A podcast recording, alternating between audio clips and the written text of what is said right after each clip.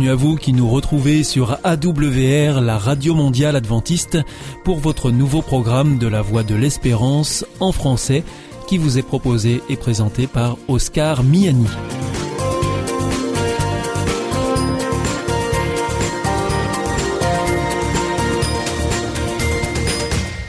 C'est donc parti pour les 30 prochaines minutes ensemble. Merci de votre fidélité à la voix de l'espérance. Vous êtes toujours plus nombreux à nous écouter sur les ondes, par Internet, ou aussi grâce à votre téléphone. D'ailleurs, je vous en rappelle tout de suite les numéros qui ne sont absolument pas surtaxés. Si vous voulez nous écouter depuis la France, vous composez sur votre téléphone le 01 80 14 44 77. Si vous voulez nous écouter en dehors de France, vous faites le 0033 puis le 1 80 14 44 77. Et si c'est depuis les États-Unis, vous composez le 1 712 432 9978. Aujourd'hui, nous vous proposons votre rendez-vous santé avec le docteur Jean Lincey. Ensuite, ce sera votre nouveau rendez-vous avec Alexis Masson, philosophe, pour l'émission Épistéo et pour finir un temps de réflexion avec le pasteur Pierre Péchou dans la chronique que vous connaissez bien maintenant. Il s'agit de Vers d'autres cieux. Mais tout de suite, pour commencer, voici Sentez-vous bien.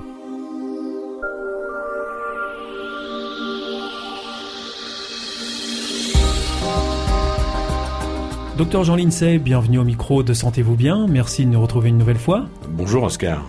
Alors je rappelle que vous êtes directeur d'une thèse sur les 21 grandes causes du mauvais fonctionnement du cerveau. Et vous venez nous parler régulièrement de découvertes. Et aujourd'hui vous allez nous parler de la caféine. Alors de quoi s'agit-il, euh, docteur Jean Eh bien ce que je vais vous raconter aujourd'hui va montrer à quel point la biologie, la médecine sont précises. Et à quel point on peut comprendre beaucoup de choses de notre fonctionnement grâce à ce que la, science est en train de nous donner. Et ça, c'est grâce à la caféine, donc bah, Là, aujourd'hui, on va prendre la caféine comme exemple. C'est un bon exemple de ce qu'on sait sur la caféine. Alors, ça se trouve dans un livre remarquable qui s'appelle La dopamine dans tous ses états, qui a été écrit par le professeur Jean Costantin. La dopamine dans tous ses états. Tout est passionnant là-dedans. Et nous allons parler seulement d'un tout petit passage de, de ce livre qui concerne la caféine. Et alors que nous dit le professeur Jean Constantin sur la caféine? Ben Vous savez qu'il y a des gens qui aiment le café et d'autres qui ne l'aiment pas. Oui. Eh ben on, on, comprend pourquoi. Ah, on sait pourquoi certains l'aiment et d'autres non. Eh oui, eh oui, oui. Voilà. Je, et, c'est quoi la raison alors? Eh ben c'est voilà, c'est que quand la caféine euh, arrive au foie, il y a une fraction euh, plus ou moins importante qui va être amputée d'un groupe méthyle, un CH3 elle va être déméthylée, la caféine. Et cette déméthylation va donner une naissance à une molécule qui s'appelle la paraxanthine. la paraxanthine est différente de la caféine. La, caféine est anxiogène et la paraxanthine est anxiolytique. On a observé que l'appétence ou l'aversion, c'est-à-dire soit le fait qu'on aime la caféine ou qu'on ne l'aime pas, est liée à l'activité du cytochrome 1 à 2. Alors, faut que nos auditeurs n'aient pas peur. Hein. C'est un peu pointu là. Hein. Non, pas du tout. C'est, on a tous des cytochromes. Vous regardez sur Internet, cytochrome, c'est jamais qu'une enzyme, quoi. Voilà. Bon, il y a pas de quoi se rouler par terre, hein, si j'ose dire. C'est, c'est pas, c'est pas compliqué. Au, au, service de cette transformation de la caféine en paraxanthine. Soit il y a beaucoup de cette enzyme qui fait la déméthylation, soit il n'y a pas beaucoup de cette enzyme, et à ce moment-là, la caféine reste intacte. Si la caféine reste intacte, on aura affaire à quelqu'un qui n'aimera pas le café parce que c'est anxiogène, ça, il va se sentir pas bien. C'est-à-dire que ça provoque une réaction en lui qu'il n'apprécie pas du tout. Voilà, il va établir et ça c'est en automatique dans le cerveau. Il a même pas, à, il ne se le dit pas. C'est son corps qui le lui dit en direct, en dehors de la parole. Il, il, essaye une fois, ça le rend anxieux, il est pas bien, il dit j'aime pas le café, puis c'est tout. Et euh, il en ça, lui, ça me réussit pas, quoi. Ça me réussit pas, voilà, mmh. c'est mmh. tout. Et euh, à contrario, si euh, il a de cette enzyme, la cytochrome, ça va lui provoquer une, une, anxiolyse. C'est-à-dire que euh, ça va lever l'anxiété, il va se sentir détendu, il va se sentir bien, donc il va aimer le café. Et donc, euh, boire du café quand on le supporte mal, c'est mauvais pour la santé ou ça change rien Alors au final que vous le supportiez ou pas, de toute façon, il y a une dose maximum de café qu'il ne faut pas dépasser, au-delà de laquelle on a ce qu'on appelle du caféinisme c'est-à-dire tout un tas de symptômes, euh, nervosité, mauvais sommeil, et cette dose est fixée à 1 gramme euh, par jour. Ça représente combien de café par jour Ça représente une dizaine de, de petits cafés. Quoi. Ça, on l'atteint très vite dans le monde moderne parce qu'il y a de la caféine non seulement dans le café, mais il y en a dans le thé, il y en a dans le chocolat, il y en a dans toutes les boissons euh, sucrées, euh, énergisantes. énergisantes ou pas, ce qui fait que les gens peuvent rapidement arriver au seuil, sans compter qu'il y a la variabilité individuelle. Hein. Donc il y a énormément de gens qui sont euh, au-dessus du seuil. Alors ce qui est très intéressant, c'est que les fumeurs de cigarettes sont souvent des grands consommateurs de caféine. Ça va de pair souvent? Ah oui, et le fait, on comprend pourquoi, là encore, parce que le fait de fumer induit l'enzyme de la transformation de la caféine en paraxanthine. C'est-à-dire que quand vous fumez, vous allez fabriquer plus de. Quand vous prenez votre café, vous allez prendre. Ça va donner plus de paraxanthine, c'est-à-dire un anxiolytique. Donc vous allez vous sentir bien. Et deux sur trois, la caféine, pour faire simple, c'est un peu plus compliqué, mais on peut retenir qu'en gros, la caféine détruit la nicotine. Ce qui fait que quand vous prenez du café, pour que le cerveau ait sa dose de nicotine, il faut fumer plus. Il faut, fumer plus. Ah Ce qui fait qu'en baissant euh, simplement son apport de caféine, je rappelle, boissons énergisantes, coca, Pepsi, euh, chocolat, euh, tabac, thé. tabac. Pour les fumeurs, le simple fait de baisser de façon substantielle sa consommation de, caféine fait baisser mécaniquement euh, la consommation de tabac. On a déjà fait un pas vers le sevrage. Donc on comprend vraiment pourquoi tout ça va de pair maintenant. Voilà. Café et cigarette. Voilà, c'est, on comprend très bien tout ça. Alors si vous voulez, c'est un bon exemple de, de ce qu'on sait et qui malheureusement ne circule pas assez dans le corps social. Euh, parce que ce type d'explication, si elle était suffisamment diffusée, contribuerait puissamment à faire baisser la consommation de tabac et aussi éviterait euh, les caféinismes qui ne sont pas si rares que ça dans la société. Hein. Il y a quand même beaucoup de gens qui ont des sommeils mauvais, qui ont des états de nervosité parce qu'ils prennent trop de, caféine. C'est très banal et il n'y a aucune prévention là-dessus. Hein. Personne n'en parle ou très peu. Quoi. Et ce qui est fantastique, ce que je trouve formidable, c'est que on a tous les moyens, tout est expliqué, on peut expliquer très simplement, de façon euh, rationnelle, euh, tout ça. Et ça, c'est, vraiment un, espoir pour l'humanité de, se comprendre de mieux en mieux. Et avec cette, caféine, on a un bel exemple de ce qu'on sait euh, aujourd'hui. Alors, je recommande bien sûr la lecture de ce livre. La dopamine dans tous ses états, vous découvrirez beaucoup d'autres choses passionnantes sur vous-même. Livre du professeur Jean Costantin. Voilà, merci docteur Jean Lincey, c'était Sentez-vous bien et on se retrouve bientôt pour une prochaine chronique sur la santé. Merci, au revoir. Au revoir Oscar.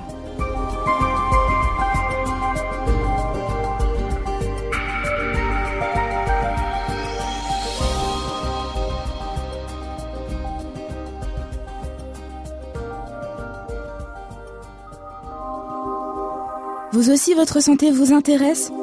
Alors si vous souhaitez en savoir plus, demandez-nous l'ouvrage Santé et bien-être des éditions Vie et Santé.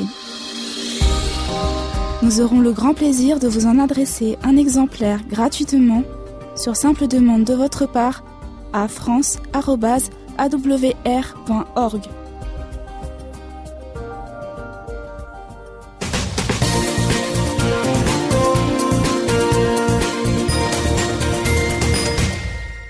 Vous êtes toujours à l'écoute de la Radio Mondiale Adventiste et c'est votre émission La Voix de l'Espérance qui vous est présentée par Oscar Miani et toute l'équipe pour vous accompagner jour après jour. Juste avant, c'était Sentez-vous bien que vous retrouverez dès demain sur cette même antenne. Si vous souhaitez avoir notre grille des programmes ou bien si vous voulez vous adresser à nos invités, eh bien il vous suffit de nous adresser un mail à france@awr.org ou alors par courrier à IEBC, La Voie de l'Espérance, boîte postale 100, 77 193, Damary Lélis, CEDEX. C'est maintenant l'heure de poursuivre avec votre émission Épistéo avec le philosophe Alexis Masson et nous terminerons avec le pasteur Pierre Péchou pour sa chronique Vers d'autres cieux.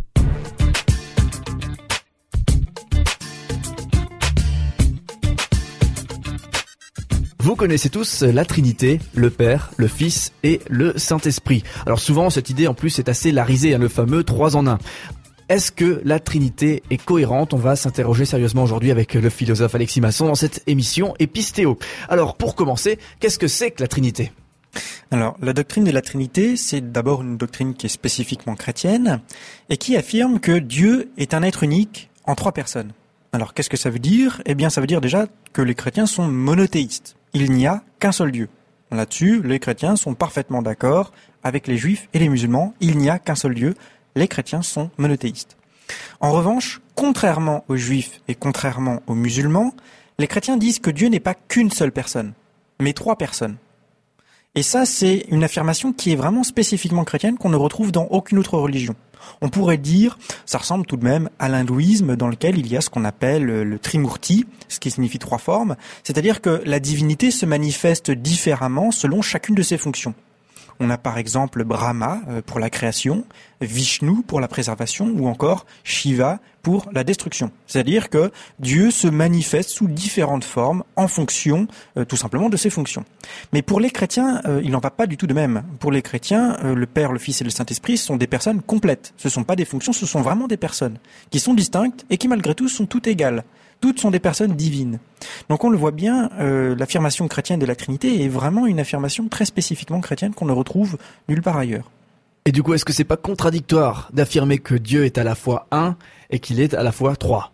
Alors c'est vrai que des fois pour ridiculiser les chrétiens, euh, on dit que pour les chrétiens 1 plus 1 plus 1 égale 1. Ce qui évidemment d'un point de vue mathématique est absurde.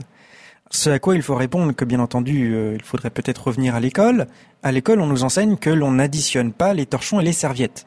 Quand il y a deux notions qui sont différentes, on ne peut pas les mélanger. Et là, il en va de même en ce qui concerne la Trinité. On ne dit pas qu'il y a un être plus un être plus un être qui est égal à un être. On ne dit pas non plus qu'il y a une personne plus une personne plus une personne qui est égale à une personne. Ce sont des notions différentes, la notion d'être et la notion de personne. Il n'y a qu'un seul être, mais il y a trois personnes. Ce sont deux notions différentes. Pour les chrétiens, Dieu est un être tripersonnel. Et à cela, par conséquent, il n'y a pas de contradiction. Mais du coup, là, ça reste un petit peu abstrait. Comment est-ce qu'on peut se représenter donc un, être euh, qui serait justement qu'un seul être, mais euh, trois personnes en même temps? Alors c'est vrai qu'on n'a pas l'habitude de rencontrer des êtres qui sont trois personnes. On a plutôt l'habitude de voir des êtres qui par exemple sont non personnels, euh, impersonnels, par exemple une pierre, c'est un être mais qui n'est pas une personne. On voit également euh, des êtres qui sont une personne, qui n'ont qu'une seule conscience, par exemple un homme ou une femme.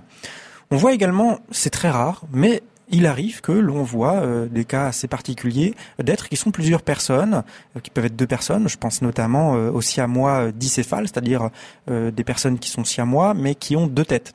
Il n'y a, a qu'un seul être, il n'y a qu'un seul corps, mais il y a deux têtes. Et donc par conséquent, il y a deux consciences. Donc là, on a un être qui est plusieurs personnes. Alors évidemment, ce cas de figure est, lié à des difficultés congénitales. Euh, aucun siamois ne l'est par nature, c'est-à-dire c'est un problème euh, lié à la génétique. Mais on pourrait parfaitement euh, imaginer un être qui serait donc par conséquent plusieurs personnes par nature. Et c'est en reposant sur cette hypothèse que des philosophes tels que Morland et Craig proposent une analogie entre la Trinité et Cerbère. Alors Cerbère, c'est quoi? C'est un chien dans la mythologie grecque qui est tricéphale, c'est-à-dire il a trois têtes. Donc euh, ce chien n'est qu'un seul corps, il n'y a qu'un seul être, mais pourtant dans la mesure où il a trois têtes, eh bien il a trois consciences. Mais de la même manière, on pourrait dire que Dieu est un être. Alors certes, Dieu n'est pas un corps, Dieu n'est pas un chien, bien entendu, euh, Dieu n'est pas matériel, c'est un être spirituel. Mais dans cet être spirituel, il y a trois consciences. Donc par conséquent, on le voit, ça reste quelque chose de tout à fait plausible. Euh, la Trinité n'est absolument pas incohérente, mais bien au contraire.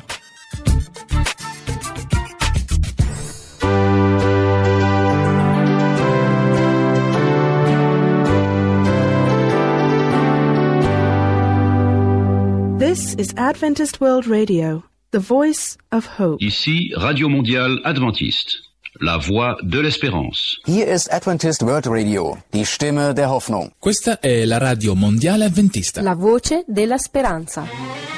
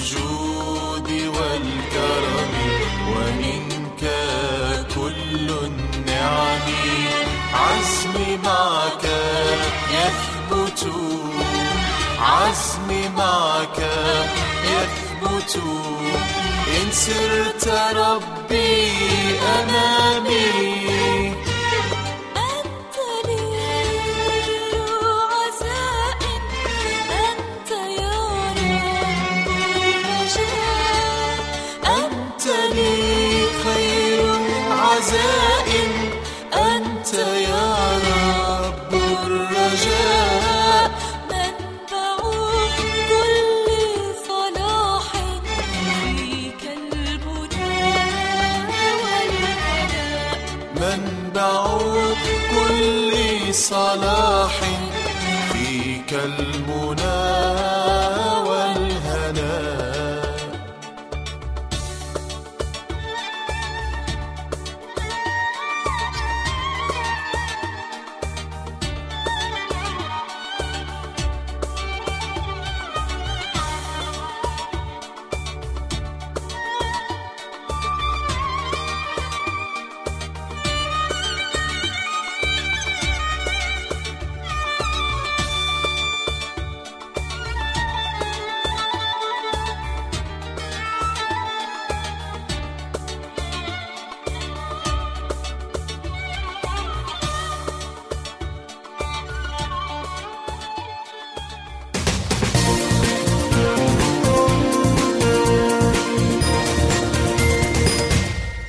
Ici, c'est toujours la Radio Mondiale Adventiste. Vous êtes à l'écoute de la Voix de l'Espérance avec Oscar Miani au micro et toute l'équipe. Juste avant, c'était Epistéo que vous retrouverez mercredi prochain ici. Je vous rappelle que vous pouvez nous écouter sur les ondes, sur Internet aussi, sur www.awr.org ou encore par téléphone. À présent, c'est avec le pasteur Pierre Péchou nous poursuivons. Il vient de nous rejoindre dans le studio pour nous proposer une nouvelle réflexion dans sa chronique Vers d'autres cieux.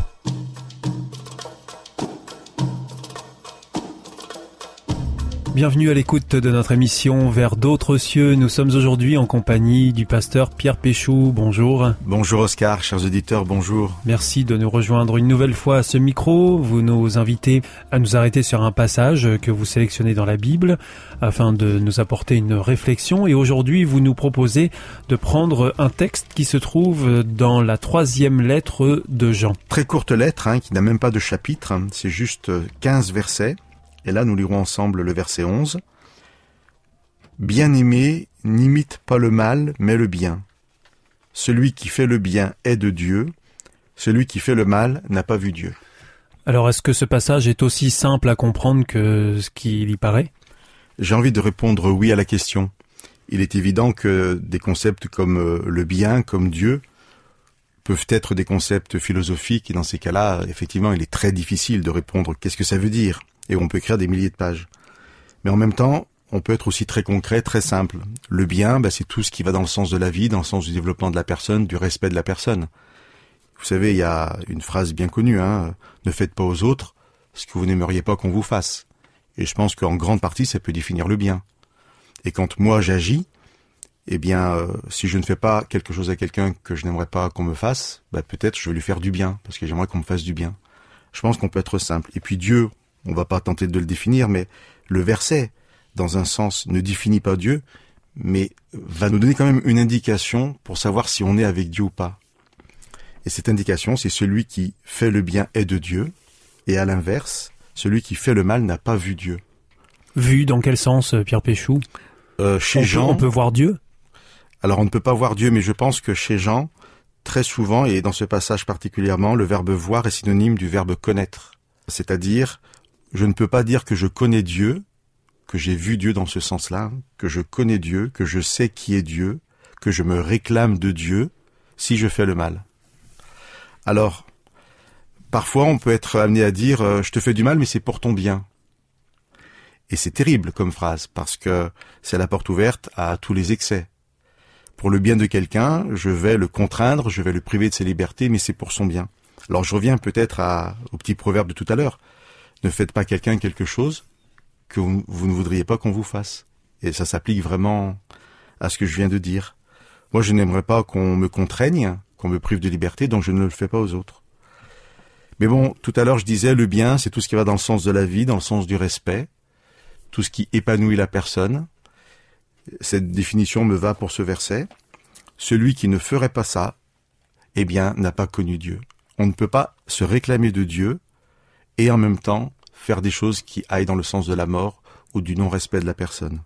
Le verset de Jean commençait comme ça, n'imite pas le mal, mais le bien. Oui, alors justement, pourquoi est-ce que dans le cadre du mal, il est question du verbe imiter et non pas du verbe faire le mal?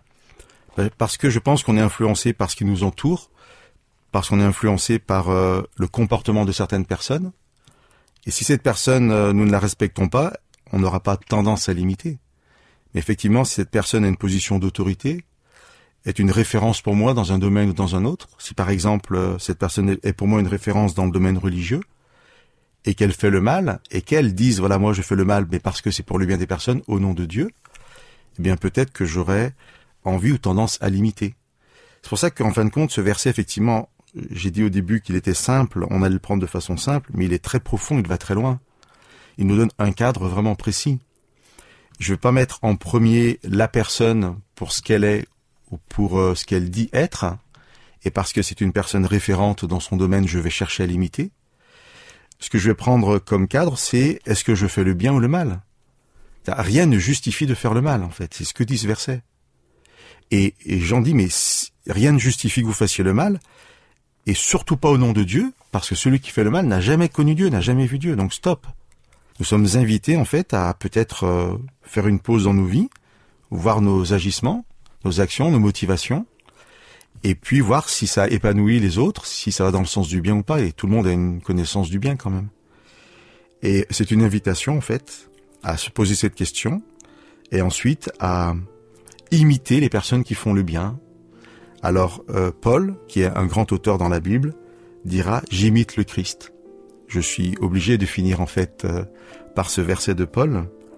Euh, la Bible, et le Nouveau Testament en particulier, va nous présenter euh, le personnage de Jésus-Christ, hein, qui est venu vivre parmi les hommes pour dévoiler ce qui était vraiment Dieu et l'amour de Dieu. Je le dis souvent à ce micro. Et ça sera mon invitation pour chacun de nos auditeurs de pouvoir, à travers la lecture des évangiles, rencontrer ce Jésus et pourquoi pas l'imiter parce qu'il était toujours dans le bien et l'épanouissement de l'autre.